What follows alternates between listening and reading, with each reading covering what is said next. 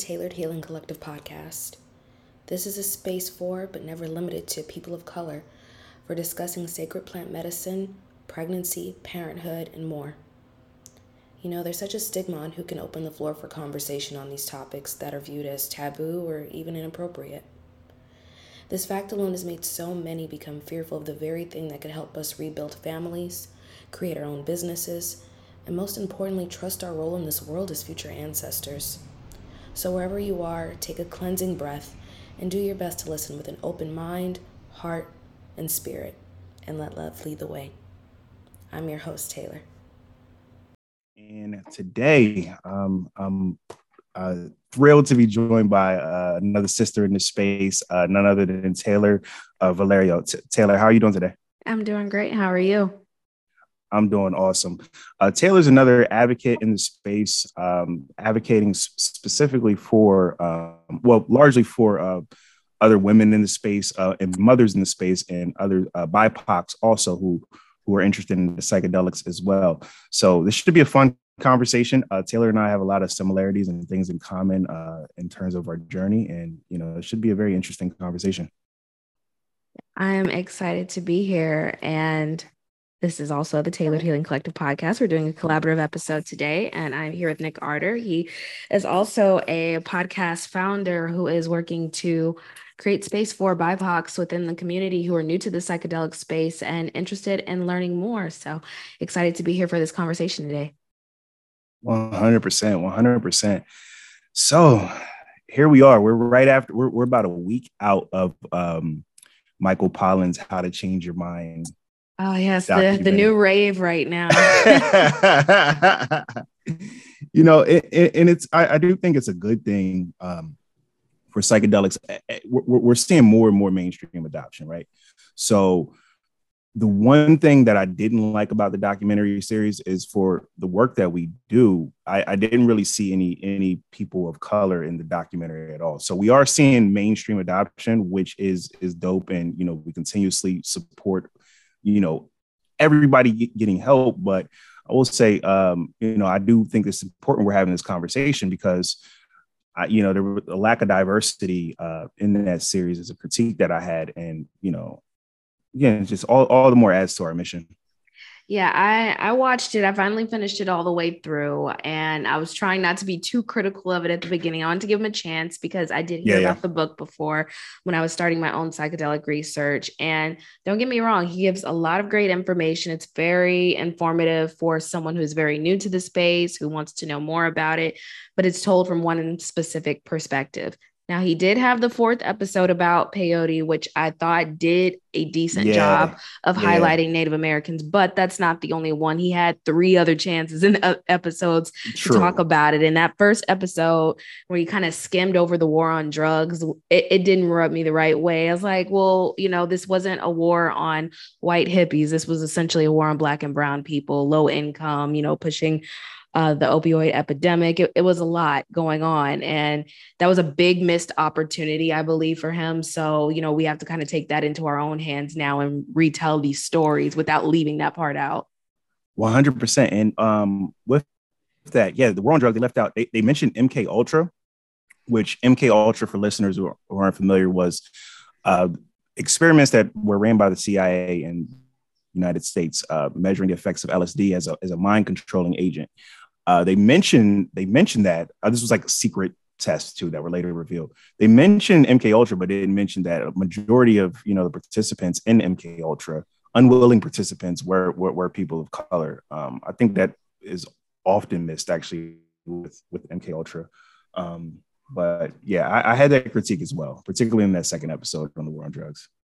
Yeah, I've heard that quite a bit about um, MK Ultra experiments, and again, you know, he he could have touched on that a little bit more, but again, I guess what can we really expect when you're not living out that experience? You're only going to speak from your own experiences. 100%. So, yeah. I'm not somebody who's going to get necessarily angry about it. It just gives me more drive to keep doing the work that we're doing right now, which is creating that space making it a safe space for us to come and talk about it because you know black and brown people we're not okay usually with just coming out about topics like this we've been criminalized for so long like who wants to come out and say something we all feel like we got to be quiet about it you know we can't come out and be as casual with it unless you're a celebrity, of course.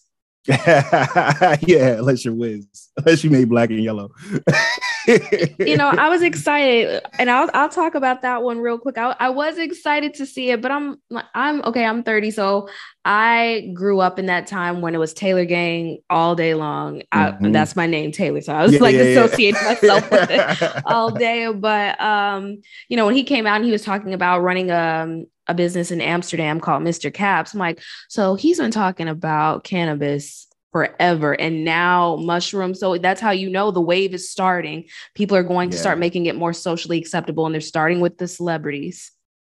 Yeah um it's it's interesting. It's such a it's such a slippery slope right? Because like on one end it's like you want like mass adoption or like public awareness. And you know like in america we have a celebrity driven culture to where it's like you know if a celebrity endorses it that's the best way to spread spread uh, the message but at the same time, you know these medicines and these, ancient practices and rituals need to be treated with with respect right? We don't want we, we don't want to turn them into like the app store.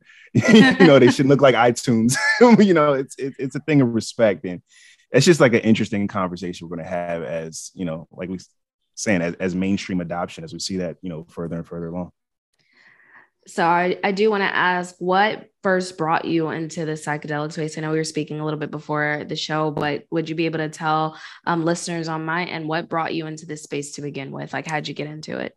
100% Taylor. Um, so actually, I've, I've always been into um, like drawn to like Eastern um, religions and Eastern traditions and, and spirituality. Always been very passionate and reading tons of spiritual books but you know that kind of well initially actually i was saying college and it kind of was like in the back of my mind like after college you know because you know you, are off into the real world. Like there's not i don't have as much time to to sit and meditate as much anymore. But i always like the there's like an underlying truth that I always you know continued to to to, to seek out. And I, I was aware of from reading you know um, seat of the soul celestine prophecy eckhart tolle um, a lot of different books got into corporate America, uh, worked, you know, I'm 30, 31 now. Um, COVID hit uh, in 2020, so just two years ago. Um, that was like a time for us to like to really like slow down and focus on what's important. Um, and in that time, you know, I caught up on a lot of my, a lot of reading, a lot of going back to like a lot of books that I was reading in college. Um, and I'm going to sound like a, a, hypocrite now, actually, because it was actually Michael Pollan's book. I know we started we started off hating on him, but yeah, Michael Pollan's book, How to Change Your Mind, I read during the pandemic, and it just completely opened my eyes because like it, it registered true in terms of like what I kind of like believe from like different uh, Eastern religions and traditions and everything, but it had like a scientific back, scientific backing. You know, these things can be proven. So it's like kind of where the East and the West kind of like merge. So that like piqued my interest.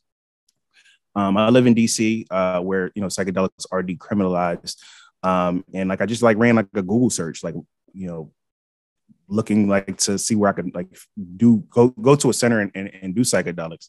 They're decriminalized, so I couldn't actually go to uh, a facility for mushrooms, but I did find ketamine, and uh, there was like a ketamine infusion place actually about you know really close to my my house actually, um, and I did ketamine, and it really changed my life. Uh, you know, like I said, slowing down because I always was like a workaholic and an entrepreneur, and ketamine kind of like just um, removed a lot of stress from my life you know removed a lot of fear uh, a lot of anxiety and worry.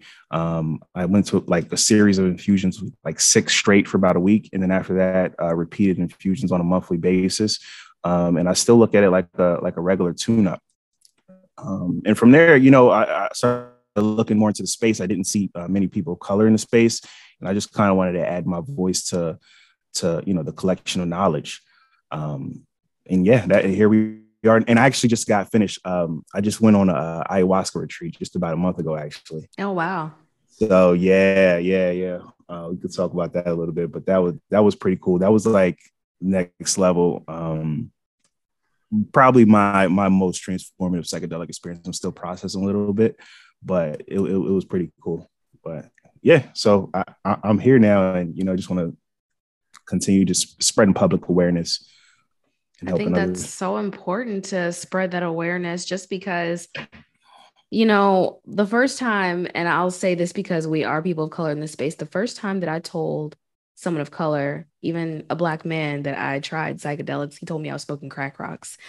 Wow.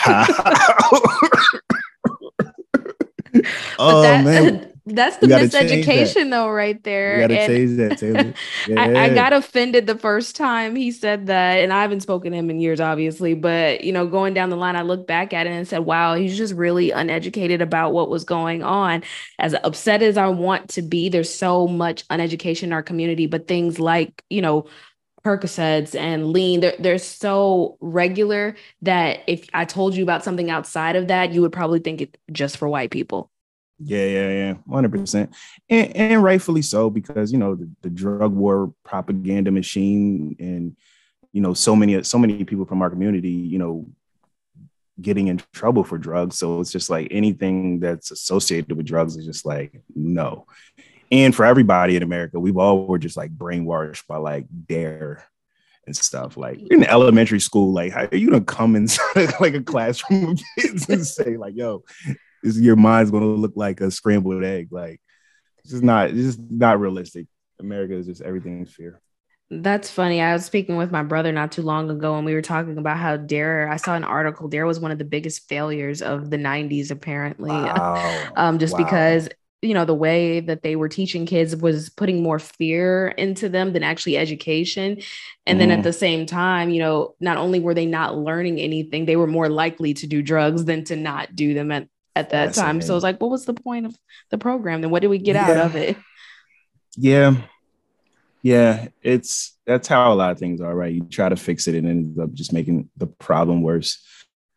Um, so Taylor, so could you talk a little bit about your your own introduction uh, to, to psychedelics and psychedelic space as well?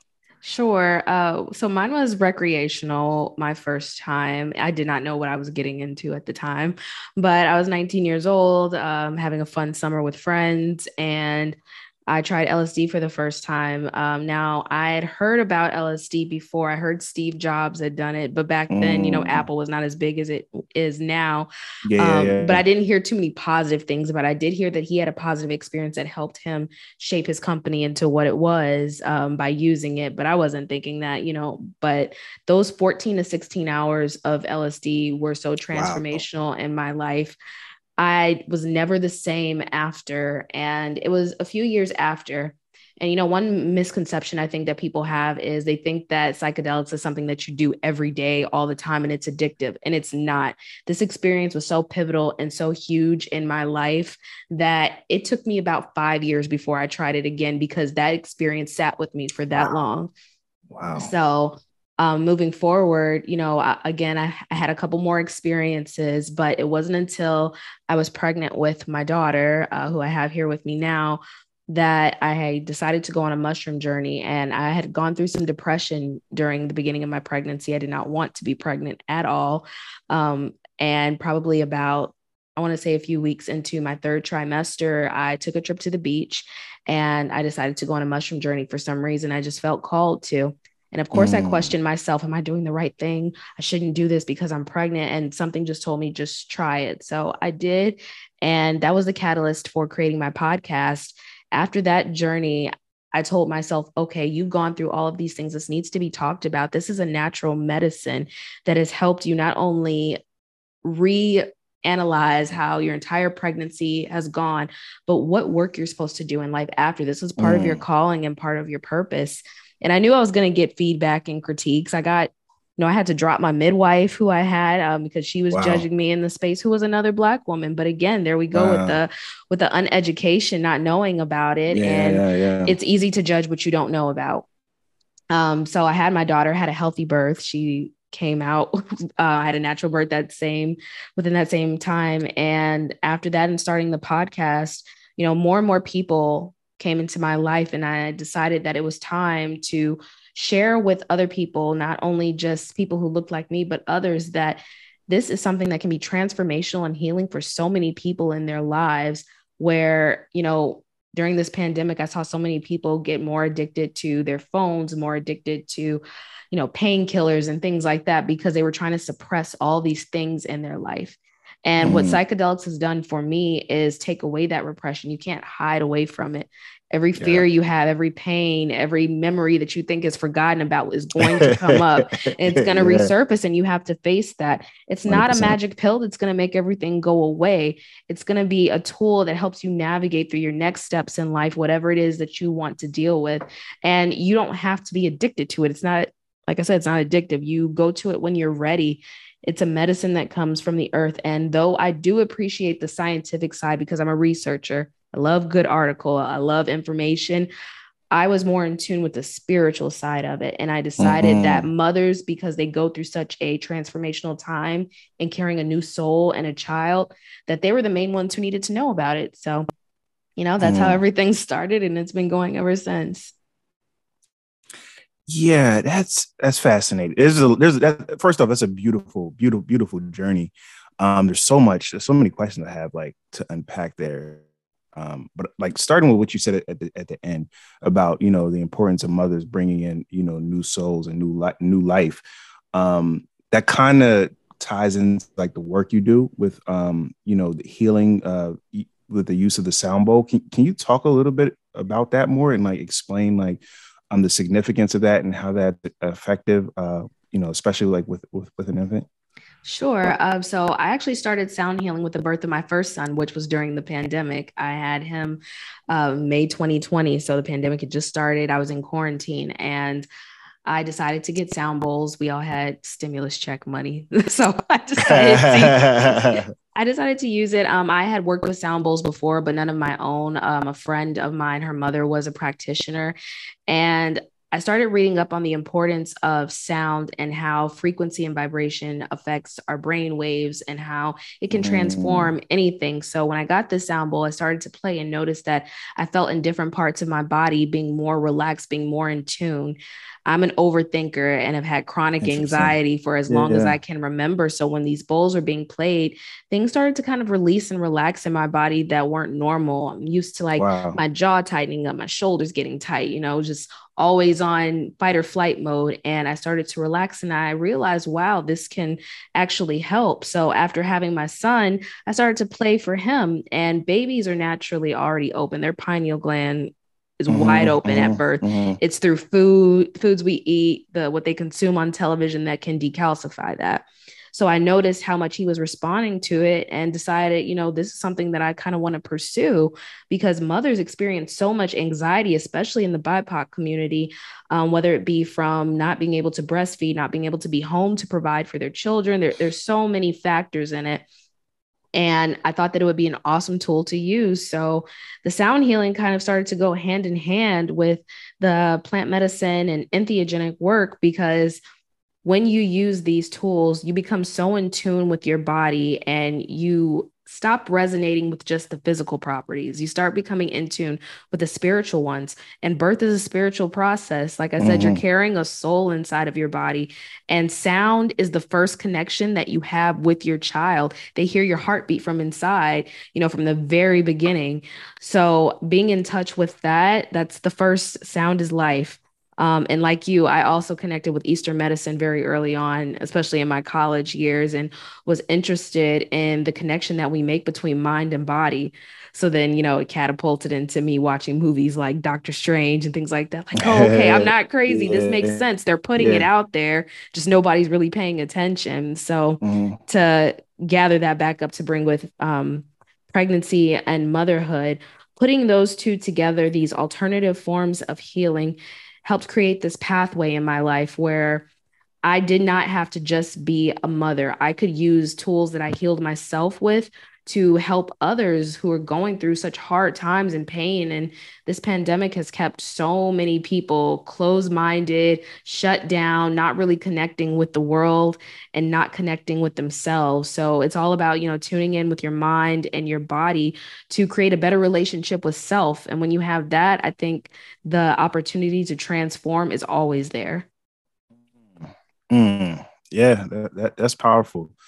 Um, the sound, sound in particular, I think. So I was just watching. I was watching some documentaries. It was called like "The Sound of the Universe" or something recently. So all that makes just complete sense. And you know, it was just talking about like the ideas that the universe may have been birthed from like sound. From sound, yeah, I heard that before. Yeah, yeah. So that's when like, and I was thinking about that and like, you know, the, the, what you do with, with with with the sound bowls, like it just makes perfect sense um to me in my mind. And especially like, you know, sounds like universal. So like if a newborn, you know, may not know like language or be able to put together the words, but like the universal sound and you know the vibration might translate in some universal way. I don't know. It, it kind of makes it, it, it makes sense. It makes sense to me. I, I think it's a real beautiful thing. Yeah, and sound affects us all. You know, I have a I have a brother who is hard of hearing. Um, he doesn't associate with the deaf community or the hard of hearing community. Um, but because of that, you know, sound affects everyone because it's vibration too. It's not just Correct. the music that you hear, you literally feel it in your body. And because we're made up of so many cells and nerves and receptors in our body, that's going to be the first thing it picks up. So no matter where you are, your body is always in tune with the energy that comes from sound, from frequency, whether it's outside hearing a car go by, you know, footsteps, any of that, it's always going to affect your body in some kind of way. 100%. And, and with that, Taylor, when, when you're playing, would you say that the way that you play is is more intuitive? For or... me, yes, I, I, will say that. I know people okay. get very technical when it comes yeah, to yeah. that, um, but for me, it's always been intuitive. You know, I was um, one of those gifted kids who I heard music. Uh, I don't even know if you've seen this oh, movie, wow. August Rush. it, it's an old movie, it hasn't been out in a long time, but uh, it was about a musical prodigy. And I was not a prodigy. However, I've always resonated with music just in the way I feel it and I hear it. I taught myself how to play piano when I was a child. You know, with music, oh, I'm a pitch learner. So I'm not I'm not someone who reads paper. I taught myself to read music, but I listen and I feel. I don't really go by laws and rules and things like that. And I guess that's just been the story of my life too. yeah, yeah, yeah. No, I, I could dig it. Uh, art, art, you know, can can't can only be created from our feel feeling center. Can't really you can't really think your way there, right? Right. You, you, you can't think your way through art, you know, because it has to resonate with, with others. So yeah, that, that makes total sense. Um, can you talk about uh, the the incorporating the two then? So we have you know working with working with sound and vibration frequencies, and then also um, with psychedelics. Is there is there uh, intersectionality there that, that, you can discuss a little bit? I would say, um, and I think I touched on this earlier a little bit, but being in touch with your body, I think is something that everybody needs to work on all of the time because we are beings as of lately in this society, we're so used to having our phones in our hands all the time, having a screen in front of our face that we are very out of touch with body. And when you're out of touch with your body, it makes it very hard to connect with other people. It becomes hard to become aware of your own emotions. So, connecting the two, um, I have had experiences where I have been on journeys and I have used my sound bowls during that time and it sort of elevates the experience if that makes sense um, playing it when you are on a journey, and I'm not sure if you know this or you can speak to this yourself on your own um, with ketamine or even um, other experiences that you've had, when you are using psychedelics or plant medicine, you're having an out of body experience most of the time. So you're separate from self, the self that you have, your physical self, and then you have your spiritual self. So when we bring sound into it, when I say it's elevating the experience, you start to feel everything. You're paying very close attention to everything in your body and the way you feel. So, you know, if I play a certain sound bowl, like um, one of them, I think is 432 hertz, another one is 528, you feel it in your mm. body. Um, it kind of allows space for opening because we can be very closed off. So when you allow it to open, you know, those emotions can flow more freely. It's Kundalini. Mm. So it's going from your mm-hmm. root all the way up to the top. Um, and when those things are repressed, it becomes hard to navigate through different areas in life. So I like to implement the two together um, for people, not during a journey necessarily, but maybe before or sometimes after, because it kind of prepares you for all the other emotions that you're going to feel. It's already going to be open and heightened by the use because, you know, it's altering your brain chemistry, but it's mm-hmm. also going to, the sound's going to alter your body chemistry as well. Yeah. Yeah.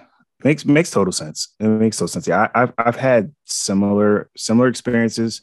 Uh, well, w- with with the ayahuasca retreat I just returned from in particular, um, I went to Orlando, Florida. Uh, Soul Quest um, was the place where I went for for my retreat, um, and they were playing Acaros. Um, I'm pronouncing it properly. Uh, it's the the the sounds made by, uh, you know, when, when in, in, indigenous folks use uh, psychedelics in the Amazon. They they they created these songs called Icaros, and instead of the songs and, and, and the vibration and the frequency that they they communicate, um, it it communicates with.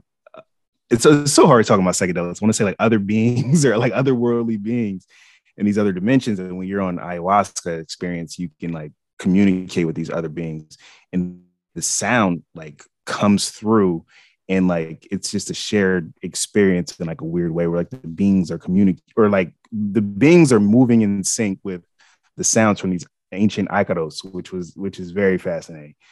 It's so crazy taylor. Like you, you struggle like explaining psychedelic experiences to your friends ever Um, like, yes, which is I have limited friends because of this, and even the ones I yeah, do yeah. have, they're they don't understand, and it's not something you can like sit and explain to them yeah, because it's a feeling like, and there's so many emotions that come with it, which was going to lead me to asking you, can you tell us a little bit about your ayahuasca experience because I know that had to be huge for you.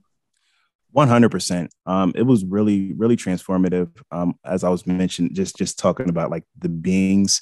Um, it was really different from my ketamine experience in the sense that i definitely felt like i was communicating with something like outside of myself and much larger than myself and you know completely just separate from me. And it had like all these answers and uh, just like infinite intelligence. Um, and it was you know last like six or seven hours so I will say, you know, it was a full weekend retreat. Uh, the first night, um, you know, I, I, I wasn't all the way able to let go. Um, you know, and for you know our experience in particular, being being a black man, it wasn't necessarily, it wasn't naturally comfortable being vulnerable around strangers. Um, you know, just a full retreat, like 90 people. Um, but the staff really, you know, went above and beyond to really make make everyone feel comfortable you know? So i didn't get the most out of the experience friday because i still was struggling to, to to to let go all the way but i was able to trust the second day the second day after feeling the empathy and everything from the teams and and that second day it i had the most transformative experience. I felt like i actually like relived like my birth um which was absolutely insane. Like you know i like I had this experience where I was like shooting through these lights and you know, then I was like laying on my side and then like it just came to me. I was like, oh, I'm in the womb right now. And like in my head, like I was reliving my birth and like just like bursted through through like all these different lights and and stars and and and since that moment I just have been consumed with the overwhelming sense of gratitude of just like after being born it was just like I just felt grateful to be alive like all the good and the bad, just like this overwhelming, deep sense of gratitude that I was picked to be a human being. Right. It, it, sounds so crazy, but that was like the first thought that I had. And uh, this was probably about a month ago. Um, I had this experience and it, that that's feeling of deep, deep gratitude from like being born again, you know, kind of really, really lasted and stuck with me. So, can I ask you, uh, what is it like, or what does it feel like for you being a Black man in the psychedelic space? Because I speak very often with women, and I know our experiences can, even though they're, they're similar, they vary from that of a man's experience. And it is not very often that I see Black men within this space, at least not publicly, talking about it. And the ones that are are very few. So, how does that feel for you? Um, I, it feels first off, I feel you know, um, I feel uh, honored. You know, I feel honored that you know to to have these beautiful experiences to be able to to share. Um, and you know, from my perspective, um, I would probably say like the like as I mentioned, the most tough, the toughest aspect of it, or you know, initially shock was like difficult. Like truly, you have to really become vulnerable. You have to really surrender and just the way our culture and society, you know, how we're raised as as men, especially black men in this society, where we don't. It's difficult to really. You have to like let go and really trust. You have to trust. Um, so that was probably like the biggest challenge I had on an individual level. Now, speaking about these experiences, um, man, I like I said, I just feel I feel honored and like because like I trust the the the psychedelic like the medicine as like such an authority that it's just like I feel like honored that I can share this with others to help um you know to help others you know learn to grow and really like you know you, you got to let go. We can't be tough all the time right? We can't be tough all the time. And that, that that's a thing uh for for black men uh and rightfully so. But you know that that that's something i think we we learn and, and are going to grow with in psychedelics, if that makes sense. Definitely. And, you know, though I will say using psychedelics, it will break down the ego, um, yeah. all these ideas you've had about yourself like you are a black man i'm a black woman you know i'm yeah. a mother you're a worker you know whatever these things are that will break it down but i think it's still important to talk about why having BIPOC speak up more about this is so important right now. Of course, we can dissolve all ideas of who we think we are, but we still have to come True. back to live in this 3D reality world where these things are still very real. There's still people getting killed, um, criminalized who are BIPOCs within this community. So it's like, how do we make that change and create that and then voice that over to people who don't look like us so it doesn't look like it's a us against them kind of thing? 100%. 100% and you know it's it's interesting. Um the, the, another unique thing about our experience as well is there's as you mentioned psychedelics tend to break down. You, you go through an ego dissolution process. And a lot of times like the trauma that we have can be you know it's um transgenerational trauma. So like you know america america we have to deal with hundreds of years. And you know it's it's impacting us one way or another. We're just not conscious of it or not. And i do think that's what is unique to our experience in the space. Um but yeah it, it's it, overall um you know the, the, the more hearts we open up uh for empathy is is just you know productive in itself uh for each of us in the space. It's awesome to hear. Um, so, where do you hope to see your platform grow too or would you like to you know just continue being a voice within the space? Um what what, what i really want for the platform is to provide objective um coverage and just really document like like i said i i, I feel it's, it's dope like that this is the psychedelic renaissance is something we get to experience and we get to see and get to you know get to live through and i just want to like document it. I want to document it as much as possible um, and also, there's so many, you know, we talked about it earlier, but just the misinformation and miseducation, there's so many myths that need to be broken down. And I kind of just want to like communicate uh, these ideas, these often complex ideas, in like ways for mass production or mass understanding, and you know, for the entire public to just like gravitate towards it.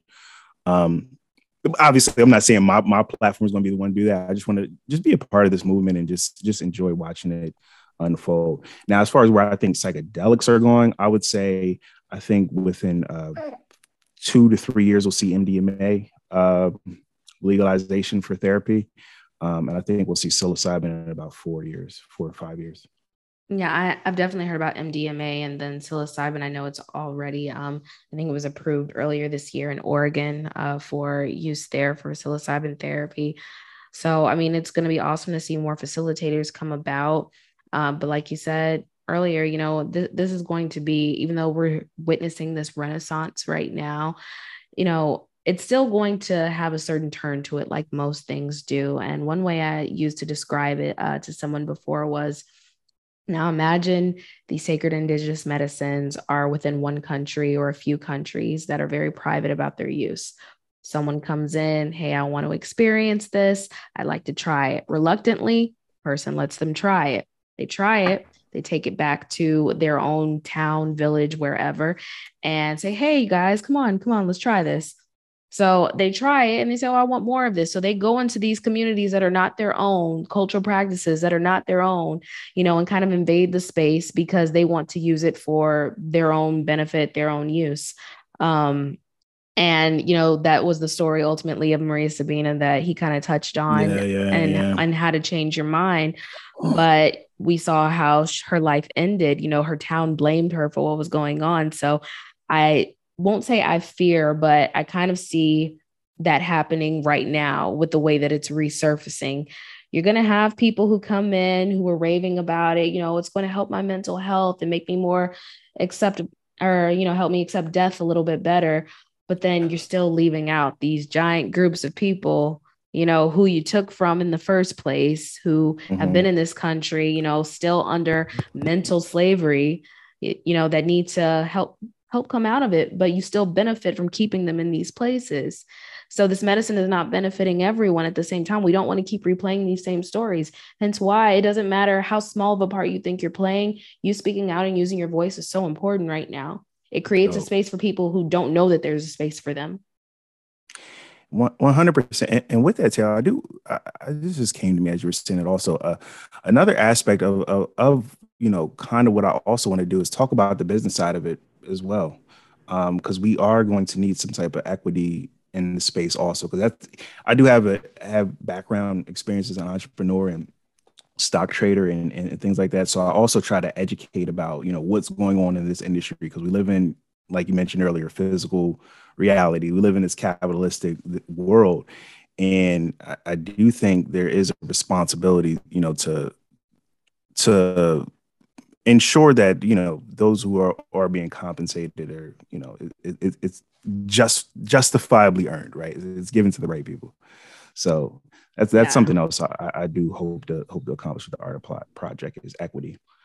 I hope to see that as well um, because I fully expect it. You know, I can already go in Whole Foods today and see mushroom powder, you know, lion's mane tinctures and things like that being blast on the shelves now. So you you know it's about to become a thing, like where it's yeah. accessible. But again, like part of my mission is to make that accessible for everyone.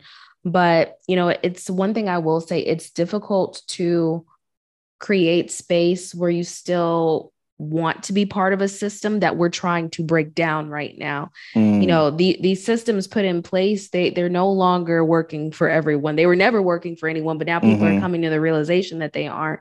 So outside of I want to say clinical use, um, there are people, especially in decriminalized states, who are teaching to grow your own. And I know mm. that's going to be something that's also going to try to be regulated by the US government yeah, yeah, because, you know, yeah, you put something out there like, uh uh not everybody can have it. That's too much. You can only have this much because it's going to make mm. you go mm. crazy. And you know, it's nature but that's how you keep it in certain communities to make sure yeah, not everybody gets a piece of it you know that mm-hmm. it only mm. benefits certain people so you know I'll see it, but hopefully, you know, with more people speaking out, we can start to create that equity.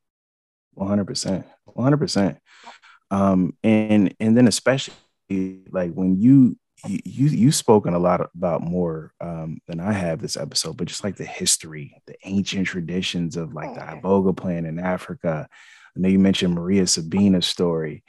Um, you know, if psychedelics do like you know cause like the, the revolution in mental health care that you know we think may happen in this country. Maria sabina it, it's largely responsible to her. She is like the will be like the steve jobs of that you know uh, of that uh, revolution if, if, you think about it because she introduced mushrooms to to western society and those everyone you know that type of respect needs to, to be given to the indigenous folks of um, of this culture. Definitely. And I hope in the future to continue to bring on more um, people of color and indigenous uh, people who have that lineage who can speak to their own experiences because a lot of people that I've spoken to, it's also been lost within their own cultures because they've mm. been integrated into Western society. So they don't even benefit off of it like they should because mm-hmm. they've been brought here into America where it was criminalized. So even if they have ancestors who are practicing, they no longer practice. So everybody's starting to kind of come back to themselves right now.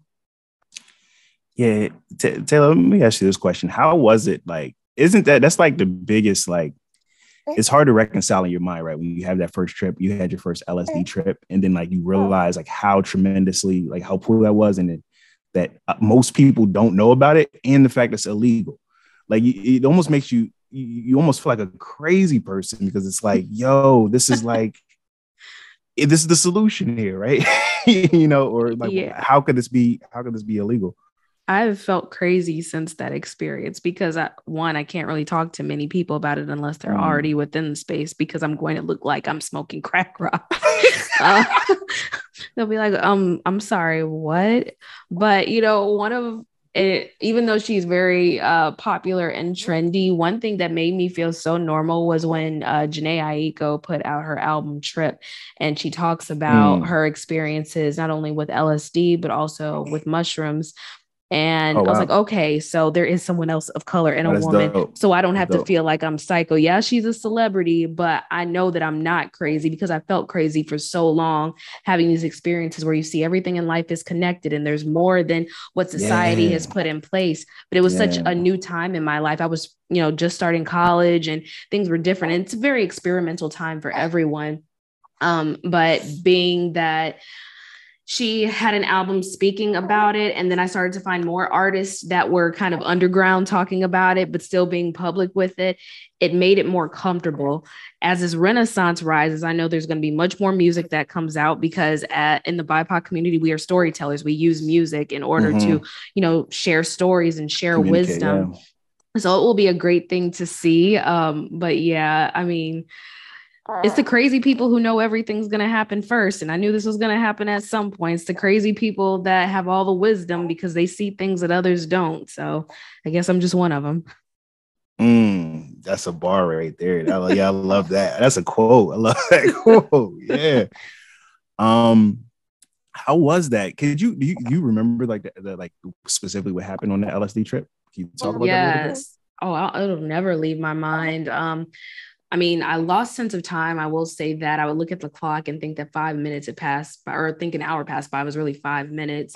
Um, I saw all sorts of colors and lights. It was I was living in Illinois at the time, where there are not a lot of city buildings or anything like that. It's mostly farmland, which means I got an awesome view of the sky. And when mm. I say mm. like my interpretations of things that I saw, they're there. Like I know that they're there. So the way that we interpret sky with the naked eye is not the same as when you're on psychedelics because it takes you into another realm where you have more access to seeing different worlds right outside of your own. And I believe it was a quote that Maria Sabina said there's another world that exists right outside of our own that's invisible now, when you're on psychedelics or using mushrooms, it's very visible and you see that. Yeah, so, yeah, for yeah, me to know that that world was there, but then it left automatically once the trip was over, it was kind of hard. It's like, wow, was I crazy? Does that place really exist? Um, and then, like, I remember towards the end, you know, remembering that everything is connected, appreciating nature, just sitting outside and like, wow, I live here. Like, I'm great. Like, you had gratitude, like you were talking about in yours.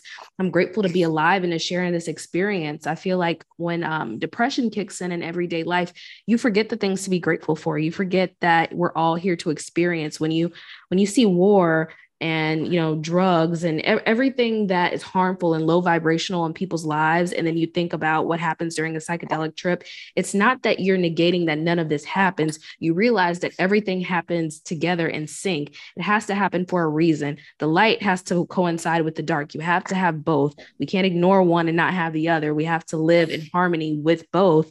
And when you can kind of hold on to that feeling, it becomes just a little bit easier to balance through these things. That's the truth. That is that is the truth. Man, and it's so yeah, that, that's the truth. And that's that's the thing once you have, I, I, would say for me, like once you have this experience, you just know truth when you hear it and you can really like feel it like on a deep level. Um, and yeah, I, I just felt that like there there there is um, a reality that is beyond our five senses. I'm not one of those people who believe like that the psychedelic is just psychedelic experience is just like you're hallucinating or it's just some chemical reaction, I do think it, it, it does allow us to see something else that that's going on that might not be visible um, um, all the time or accessible all the time. Um, and DMT in particular, uh, that was you know DMT is the compound um, involved in like ayahuasca. I've experienced it. yeah, yeah. So DMT is is so super odd as far as like the alternate reality is like because like I said, it's like there's there's something else that's talking to you. There's something else that's talking to you, and it's so so bizarre. You know, I think they call it the DMT, the the spirit molecule. Yes, I, have read um, a book called oh. DMT, the Spirit Molecule. It's funny because my husband is a super duper fan of Rick and Morty, where they talk about it, I think, in like every episode, yeah. um, but, but more from like a, a funny comedy point of view. But uh, yes, I've, I've experienced DMT and I've gotten messages during that time. DMT is not my favorite, I'll say, because it's a lot to experience in a very short amount of time. Um, I haven't gotten to experience ayahuasca, but through DMT, okay. I did get messages about both of my children. And oh, this was before I was even pregnant with her. It was last summer, actually. And I heard that your children will have the gift of seeing and the gift of knowing. And I'm like, okay, did I say that or did somebody else say that? But mm-hmm. it, it, it always stuck with me. Like, you can't make these things up. There are other entities that exist outside of our world. It's just very hard to accept when we live in a world where we're scrolling on our phones and Physical, you know living yeah. in a virtual reality world versus the one that we're here. Like when you're in touch with nature, that's a whole world too. There are all mm-hmm. these realms within each other. Hence why I get into movies like Doctor Strange thinking a little too hard about these things mm-hmm. because they're putting it out there they're telling you that there are realities that exist with one another but people usually miss that point. You know they're just looking into oh it's just a cool marvel movie with superheroes. No they're telling you these worlds exist with one another. I even found um, spiritual reverence in was it the avengers you know with thanos and the infinity stones because each of those stones that he had represented a different aspect of life and he wanted control of all of them. And when you babe you okay babe? Oh um, you know, when you're thinking a little too hard or, you know, very deep into a psychedelic trip, you realize everything that's going on in society in the world and kind of the the thirst for control and power and that's where the freedom part comes in when you're able to make your own mm. decisions and create that own freedom within your mind you don't become so entrapped to your own emotions and the negative mm. feedback and vibrations that are put out into the world mm. I, I, I Sorry, I get too deep. I, I, get too deep sometimes. Almost, no, that, that's amazing. I almost feel like this is like a part of my integration integration session. Like because I this my ayahuasca trip wasn't too long ago, and all those things are ringing really, really true to me. Um, but yeah, there, there, there, there's so much. There's so much. Um, you know, you mentioned ayahuasca, which you haven't tried before. For me, I haven't tried um, LSD before, um, but I am a big um, I read Steve Jobs' autobiography uh, when I was younger. Also, was, was inspired by it. So I was always also curious about that. From what I understand, is that LSD is more of like a, a external experience as opposed to internal. Like you're not like see, closing your eyes and seeing colors. Like you're seeing like distortions and you know the things around you, or that's like the, the focus. Is would you would you agree with that? Yes, I do believe it's a little bit more physical. I think it sits with you internally after, but I had more outwardly body experiences rather than inward. It was less emotional and more like things changing around me. And I would not suggest ever looking in a mirror while you're on, because that's one part I do remember. Yeah, I looked in a mirror, saw my pupils, and was freaked out. yeah. That I people say that often. I think that was in Pollan's doc. Pollan's doc also is like he looked in the mirror and like he saw like a skull or something like that. Yeah, I did see that part. yeah, there was something like that.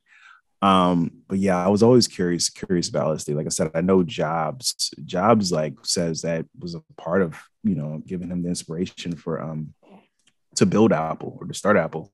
So I always thought that was uh, pretty cool. Um, Taylor, what do you think? We, we, we, mentioned earlier about psychedelic or about celebrities in the space. What do you think about Mike Tyson's uh, involvement in the psychedelic space? I've heard a few interviews with him. Uh, one on the Joe Rogan podcast, which I'm not a huge fan of, but I watch just because I'm interested. um, yeah. I think it's interesting to hear his take on it, just because of the figure he was looked at. At least when I was a kid, um, you know, he was just always thought to be like this rough and intense person. I mean, he's a fighter, so you know, you yeah, yeah, you, you automatically make your your assumptions about him but to kind of hear like how it changed him in his life i felt like that was really interesting to see someone come out in that space and hear about how peaceful it made him and how much it made him change his his mind in the way that he once thought. And you know if if anyone needs a role model i mean look to the people like that in your life the people who you see in one way growing up and you see them completely transform as you get older because you see it's not just you know the the medicine that's working through him. He's gotten older and he's, had to i assume experienced a lot in his own life. So that's caused him to analyze, take a look back at the person he thought that he was and kind of break down that ego. So I, I think it's awesome for him. Yeah, it's it's it's real cool because um, you know, like you said, uh, such the figure that he was, like to see that transformation, like it's it's it's almost like a, a live case study that we all get to see, um, and and you know, it's it's definitely bringing a lot more attention to the psychedelic space. We're we're we're getting it constantly. Another celebrity like each each week or so.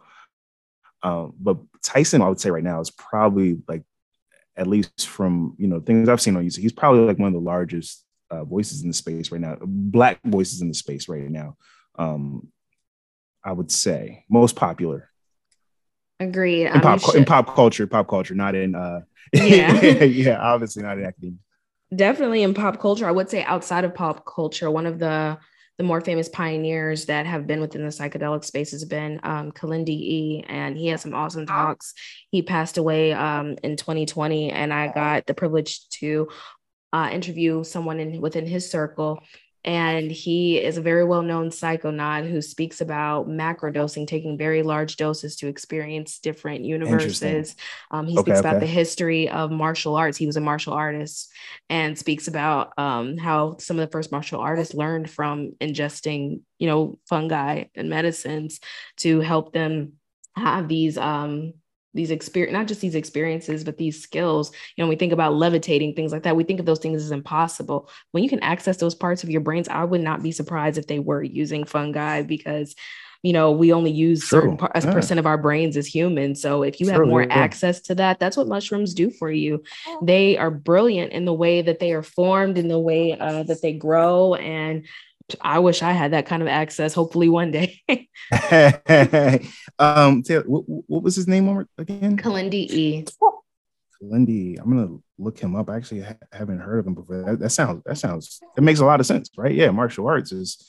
You're, you're you're talking about bending like you know time and space and bending the physical to your own personal will. So yeah, it would be a natural connection that psychedelics you know maybe maybe been involved been involved in that. So I'm definitely gonna look into that more. Awesome. Um, so, one of the last questions I had for you today. So, and all the work that you've done um, so far, what do you think has oh. been your favorite part about learning about psychedelics throughout the space? My favorite part, um, my favorite part uh, is the people, the people I meet in the space. The, the people I meet in the space, um, like including like this conversation that we're having here today.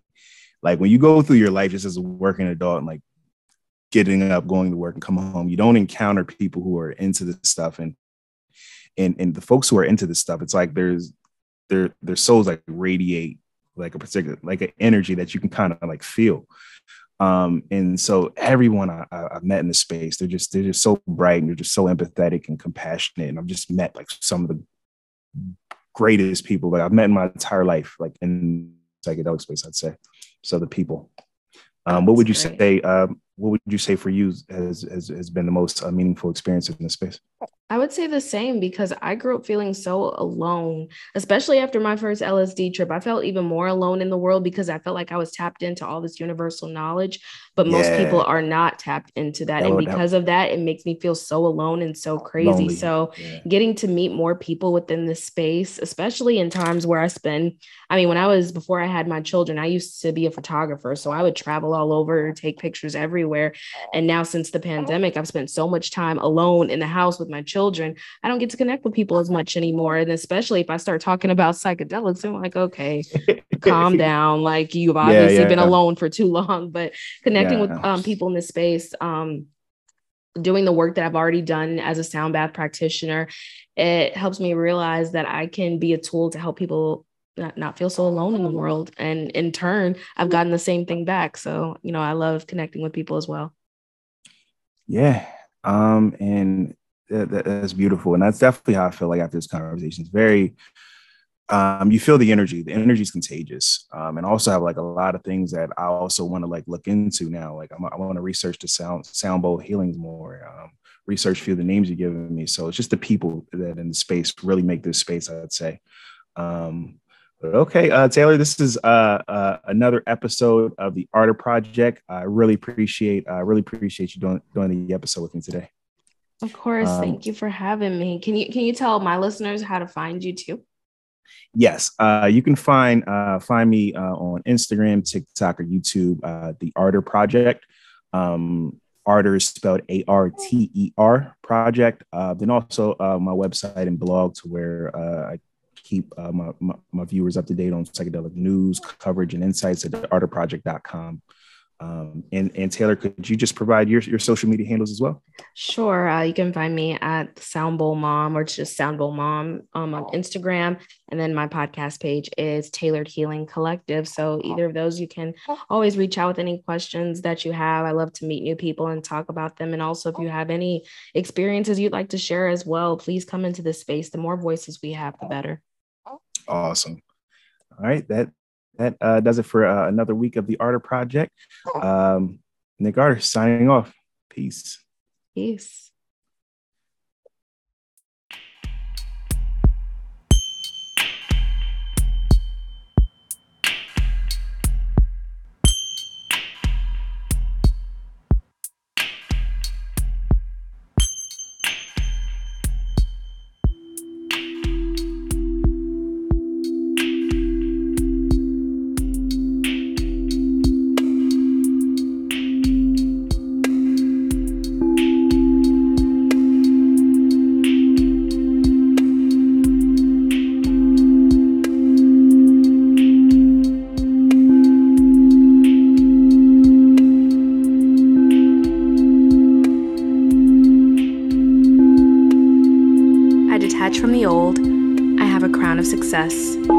Sure of what is coming, and let the universe do the rest. I don't know how, I don't know when, but I manifest what I want again and again. I don't know how, I don't know when, but I manifest what I want again